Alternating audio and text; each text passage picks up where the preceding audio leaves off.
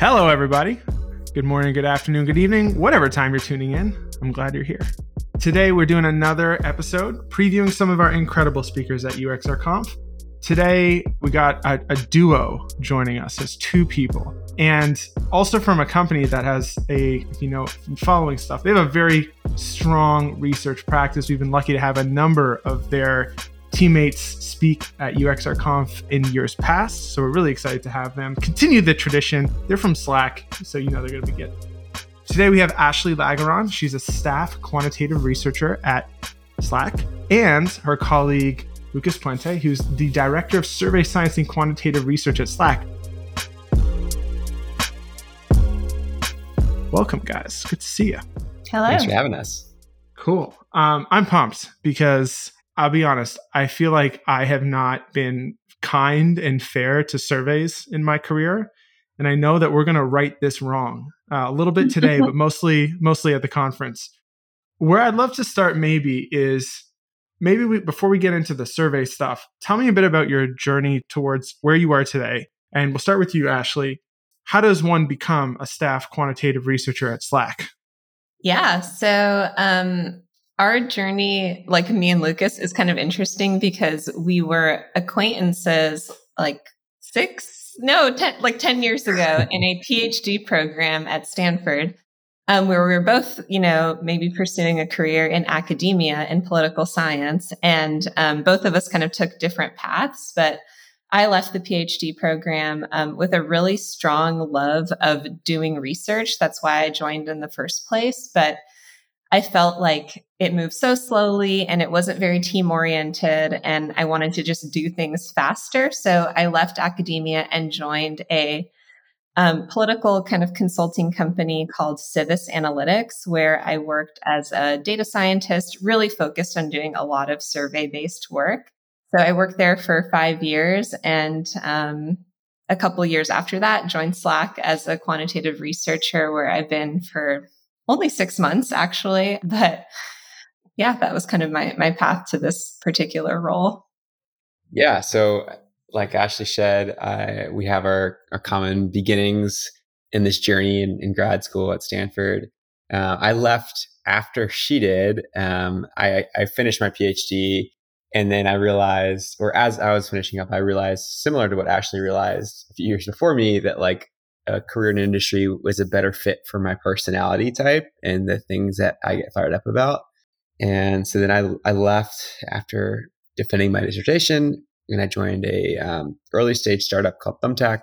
And I did research there for four years and saw the company grow a ton, did lots of different things and learned, learned a lot. Um, then after that, I came to Slack. So I've been at Slack about three years and again, have worked on a number of different projects and have had a really good experience. So excited to continue to work at Slack for the foreseeable future. That's awesome.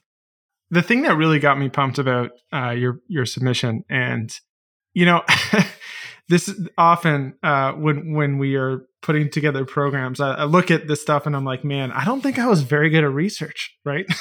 and this was another one of these moments where I'm like, I hated surveys. I don't think I ever. First of all, if I did them, I don't think I did them very well but I always thought that like, you know, what what could you learn from them? And then when I was talking to you both, I'm starting to realize uh actually you can learn a lot from surveys. So maybe maybe I don't know I don't know how you guys want to take this, but there's this common I think common thing in our space surveys are not really helpful for research. How do you want to dispel with this myth broadly? Like what are we going to do about this? I think surveys get a bad rap oftentimes because there's so many bad ones out there and there's a lot of survey malpractice that exists in the world. And there's the like old saying i think mark twain is the person commonly it's attributed to i know where sure you're going with this. I don't know if it's true or not but the only thing worse the saying is the only thing worse than no data is bad data. And i feel like that often comes with bad surveys. And i think you know in grad school you learn all sorts of fancy quantitative techniques. But really the thing that I learned the most from grad school is survey and really more broadly research design. And if you can design a survey well, then you can get really good insights out of it. And if you design a survey poorly, you could do the fanciest possible thing, but you're just going to get junk back, right? Mm. it's so interesting to hear you say that, like, it, you don't think of surveys as being a big part of your practice or background because coming from the political side, it's so incredibly fundamental to a lot of research that gets done that it's actually hard to imagine starting like as a researcher in a kind of political space and not having surveys be a really fundamental part of your work.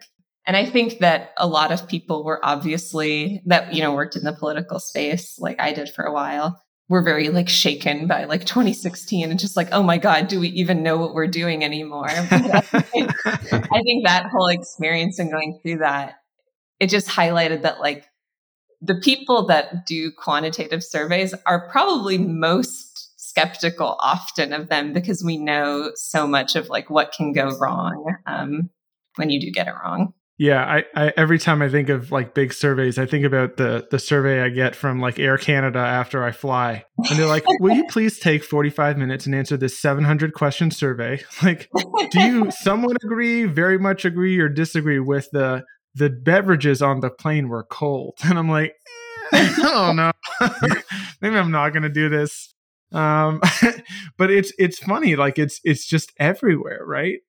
Yeah, I always my like example I think of in my head when thinking about like a common survey, quote unquote, is in the airport bathrooms where there's like a little iPad. It's like, or the bathrooms clean? And then you have to touch the iPad. I'm like, that's disgusting. I'm not going to do that. that's really funny. And that's what we call selection bias. Um, exactly. So, you know, I, I feel like this is a really good opportunity to bring something up. Are you guys planning on talking about NPS at all in your thing? Because I feel because if you're not, I'd really like to talk to you about it now a little we bit. Were, we were not planning on talking about NPS. Okay, cool, perfect. Because I don't, I, you know, maybe you were, and then I don't want to give it all away.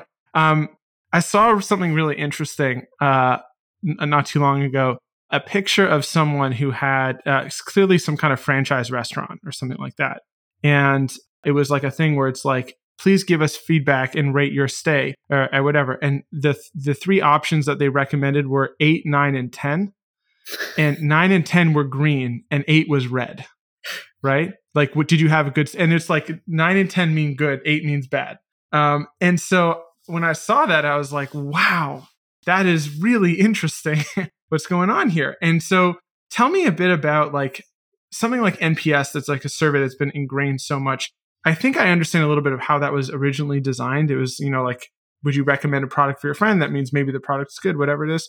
How do, how do you think of, how do you look at something like that and whether or not it's good anymore or how it was came to be or anything to do with that? Like, how do we analyze something like NPS? I think with things like NPS, it's almost like they become difficult to get away from because part of the reason it's a valuable metric is that it's a benchmark type metric. And so, you know, it's almost like a, a bit path dependency at this point. You know, there are some companies that it's almost like famous what their NPS score is and they they talk about it publicly. And then you know if you're in that same field or industry maybe you want to benchmark against what you know their public nps score is. And so even if it's not maybe the perfect way to measure whether something is popular or not, like I said, there's just a certain degree of path dependency for something that is like a benchmark measure, even if we would like to change it. And I don't think that just presenting eight, nine, and 10 is really the, the correct way to measure I, ha- I have a sneaky suspicion that somebody's bonuses were were dependent on what numbers came back on that survey. I'm sure. Yeah. Yeah, I think actually like that that's like a really good point in the path dependent side of it. The thing so strongly agree with that point. The thing I would add is context really matters with regards to NPS. And so we work at Slack, which people have strong feelings about, sometimes positively and sometimes negatively. But at the end of the day, it's also an enterprise software tool. And one of the things we hear when we when we ask our users how they feel about Slack, and ask them NPS questions in particular is like, I'm not having conversations about enterprise software all the time. And so we actually we we heard that in like the early days of our of our NPS survey, well before I, I joined Slack. And so then we updated our question to reflect that. So now the question reads something like when discussing workplace communication products, with a friend or colleague, how likely are you to recommend Slack? So at least mm. puts the user in that right frame of mind. And people still say sometimes they don't really discuss those things. and that's fine, obviously. But I think context really matters when you're thinking about surveys in general, but especially something like NPS, because people, you think about the products you research a lot more than people that you're talking to think about those products. No doubt. Um, I think like this concept of surveys, survey design, and I think also just in general, like de- research design. I think this is, you know, to your point, the whole like garbage in, garbage out kind of mantra of if you're not thinking carefully about what information you think you can get out of a particular, whether it's qualitative or quantitative, um, and what you can reasonably extrapolate from it, right? What reasonable conclusions might you be able to come from it? Then you're not really doing the research right. It's not. It's not quite right. So when you think about you know the ideal situations for which you'd like to deploy a survey so are there certain characteristics where it's like look when you have this type of thing that's going to tend you're going to want to tend to do a survey or you're going to even want to tend to do this type of survey yeah i think when somebody uh, at slack comes comes to me or comes to ashley or somebody else that runs surveys for a living the first question that i respond to them with is like do we actually need to run a survey? Because you want to be really conscious. Surveys are a big ask of your customers and users and you want to be conscious of their time and resources. And so if you don't need to ask a survey because you can get the data through another, through another technique, then like let's explore that first. And I think it's really easy to fall into the trap of like I can quickly spin up a survey, so let me just ask some users, and then I'll get some data back, and then you know fast forward a week or two, I have a deck to share with my stakeholders, and then I can wash my hands and say it's been done. But that's not really setting anybody up for up for success in terms of answering the question really effectively. I think as a researcher, it's on you to think about what is like the pre work that I can do to really be thoughtful about the design of, the, of this study, whether or not that's ultimately going to end up in administering a survey or not. And so for us in practice, what that means is like looking really carefully about our usage data and making sure we understand what's happening in our data warehouse. And if there are patterns there that can speak to the broader question, like let's start there. And then maybe that's sufficient sometimes, or at least it'll dictate and influence how we're going to design the survey itself. Yeah, completely agree with all of those points. Um, I think another thing that's really important is like people often want to do surveys to either explore like fun facts or, um, you know, reinforce a, a pre existing idea that they have. And I always try to push the stakeholders that I work with, like, if there's not a decision that's being made based on this survey, or if it's not going to change our behavior, maybe let's really reconsider whether a survey is the right tool to use to answer this question. Because, you know, Alec, to your point at the beginning, like there's a lot of survey fatigue and people are getting it from like all angles. So if we can decrease that kind of survey pressure on people, let's just use it when we really have to. Yeah, that makes a lot of sense. One other thing that I think uh, is a little bit under discussed too when it comes to surveys that's quite different from a lot of qualitative research. I mean, generally speaking, when we talk about qualitative research analysis, nine times out of 10, we're throwing sticky notes on a whiteboard, either literally or figuratively, right? And like that's, you know, that's how we analyze a lot of qualitative stuff, for better or for worse. That's not necessarily the case when it comes to like quantitative data, right? there's all types of different analytical tools that you have to make sense of stuff. You know, actually, when you when you get uh, when you run a survey and you're looking, you get the data back. How do you decide how to process it, refine it, make sense of it? And what kind of tools are in your toolkit? Yeah, well, one of the things that I think is always really helpful to do and kind of prevents you as a researcher from going on a like wild goose chase in the data is write up a pre-analysis plan um, before you you actually start any analysis and try to be very hypothesis driven in how you approach your research. I think that's actually something that really applies to both quantitative and qualitative research is just you know let's not go in here with a preconceived notion of what we're going to find but you know, if we did the survey with a particular goal in mind, if you like we're following step one, then step two in doing the actual data collection and analysis should flow from that and say, like, okay, we said we were going to answer X. So let's now take a look at X. Um, and in terms of like the tooling that we use to take a look at that, at Slack, you know, we use a lot of R in doing our survey analysis, but you know, and that's a like statistical programming language, but there's no reason that you can't do a lot of like very basic analysis in Excel. And honestly, sometimes I think that the most powerful analysis is really the simplest things. So things like basic crosstabs, like what is this main, you know, variable that we're looking at by, you know, one other var- variable. So like, what is our consumer, uh, like customer happiness by like the type of user they are. Like that's a very simple table to create and just tells you a lot without really getting very complicated. Uh, I, I, think your your point about the pre-analysis is so so important. I mean, in the on the qual stuff, it's pretty much the root cause of all qualitative analysis paralysis, right?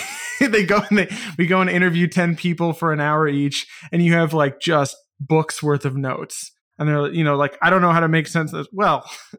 you didn't have any ideas about what you were looking for or how you were going to make sense of it and before you like now you have just tons and tons of noise and you have no way to pull it out. So it's really interesting that that translates over to the quant side as well. So so let's let's actually briefly just touch on your talk a little bit. So you have this really interesting talk that's almost like a story right? Which is how we make sense of changes of work because of the pandemic. Obviously we had this huge shock to the system and I think 99% of people, when they, if they were to go about a project of trying to make sense of like how work has changed and whatnot, they would go right for interviews because that it just intuitively they're like, this is the way you would have to learn that. But in actuality, you you did a ton of quantitative work here with surveys and whatnot, and you pulled out a lot of really deep and rich insights through that process. Can you just tell me a little bit about the project? Like, how did it spin up? How long did it take? What kind of stuff did you do? What did it look like? Lucas, I'll go. I'll go to you first. he was there when it started, so that might be better. so this kind of goes. The story of the project starts with working really closely with stakeholders. Like this is not a project that I spun up in isolation, or even members of the research analytics team at Slack spun up on our own. Like this was a very collaborative idea before it even became a, a a research project, much less a survey that was being fielded and then repeated over time. So from the very beginning, this is a conversation that stemmed from ideas that we had with our stakeholders, both internally and externally. And there was just a ton of questions as, you know, if we put ourselves back in the mindset of early summer 2020, we're like, okay, this is not just going to be like a blip on the radar. Like this pandemic is a real shock, as you put it, Alec. And it's going to be here to stay. And we need to understand what's happening both right now, but also moving forward.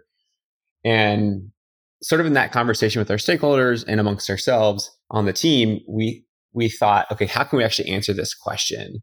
And for us, turning to a survey made the most sense because we had lots of goals, but two two big ones. One is understanding things in as close to real time as possible and then two understanding all the variation in in the world that's occurring around us right? So like things are shifting at that point and even today are shifting very rapidly. So like if we do a big study and then come back in 6 to 12 months like too much time will have passed because things will be very different 6 months from the time we started the study. So we wanted to have the ability to move really quickly and get a pulse on sort of the state of the world as quickly as possible. And then two we understood that like if you are a single mom with kids at home, working during the pandemic is a very different experience than if you are a 25 year old who's living with roommates with no kids or no caretaking responsibilities. It's also different if you're a white male than uh, a black female or an Asian male versus um, a, a, a non English speaker, for example. So, like all of these things we realize are going to influence how people are experiencing this pandemic, both that moment and then also their plans moving forward. And we thought, okay, what's the best way to understand that variation and do it in, in as close to real time as possible? Well, I think a survey makes the most sense. Yeah. I mean, when when you explain it like that, it's interesting that, and I think there's probably some kind of cognitive bias here where, you know, a lot of researchers, if they're going to ask, answer that question, they go to the thing that's most comfortable, which for most people is probably interviews, even though that's maybe not the right approach here. But it's really fascinating because I think one thing when we were talking that you mentioned was like that concept of the, the vast variation and there's so many different subgroups. You don't even know what those subgroups necessarily are when you start. So it's really neat. And and as you go through this this story, there's going to be a lot of lessons for um, folks who might be willing to give surveys a second chance and make it more of a part of their practice.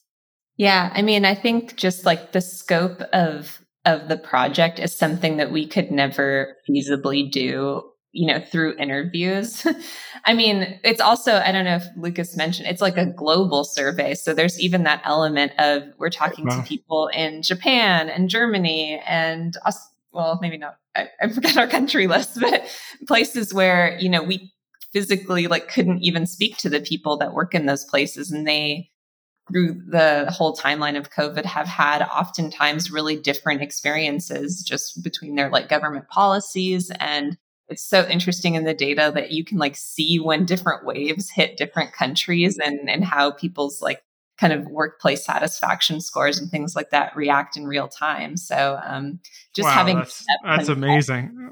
yeah, it, it's pretty it's pretty interesting. So having that depth and breadth is just something that you wouldn't be able to do, um, or it would be extremely difficult um, in a qualitative setting. Yeah. Well, I'm, I'm pumped. This is gonna be fun.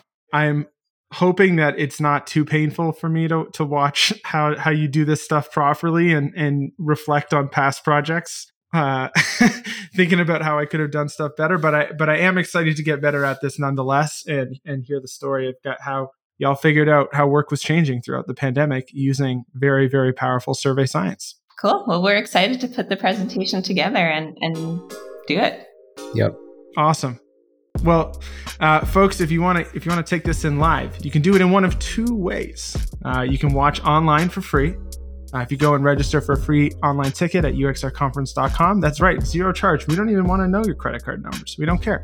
Or even better, you can come in person and hang out with Ashley and Lucas. I know I will. Uh, in Brooklyn, New York. We've got about a couple, few hundred spots available. So if you want to come and grab a ticket, same place, uxrconference.com. It's going to be a lot of fun for those of you that are comfortable and ready to be hanging out in person again. I know I certainly am. So, uh, Lucas and Ashley, thank you so much for joining me. This was a ton of fun, and I can't wait to hear your talk in just a few weeks' time. Thank you. Oh, thank you. All right. See y'all next time.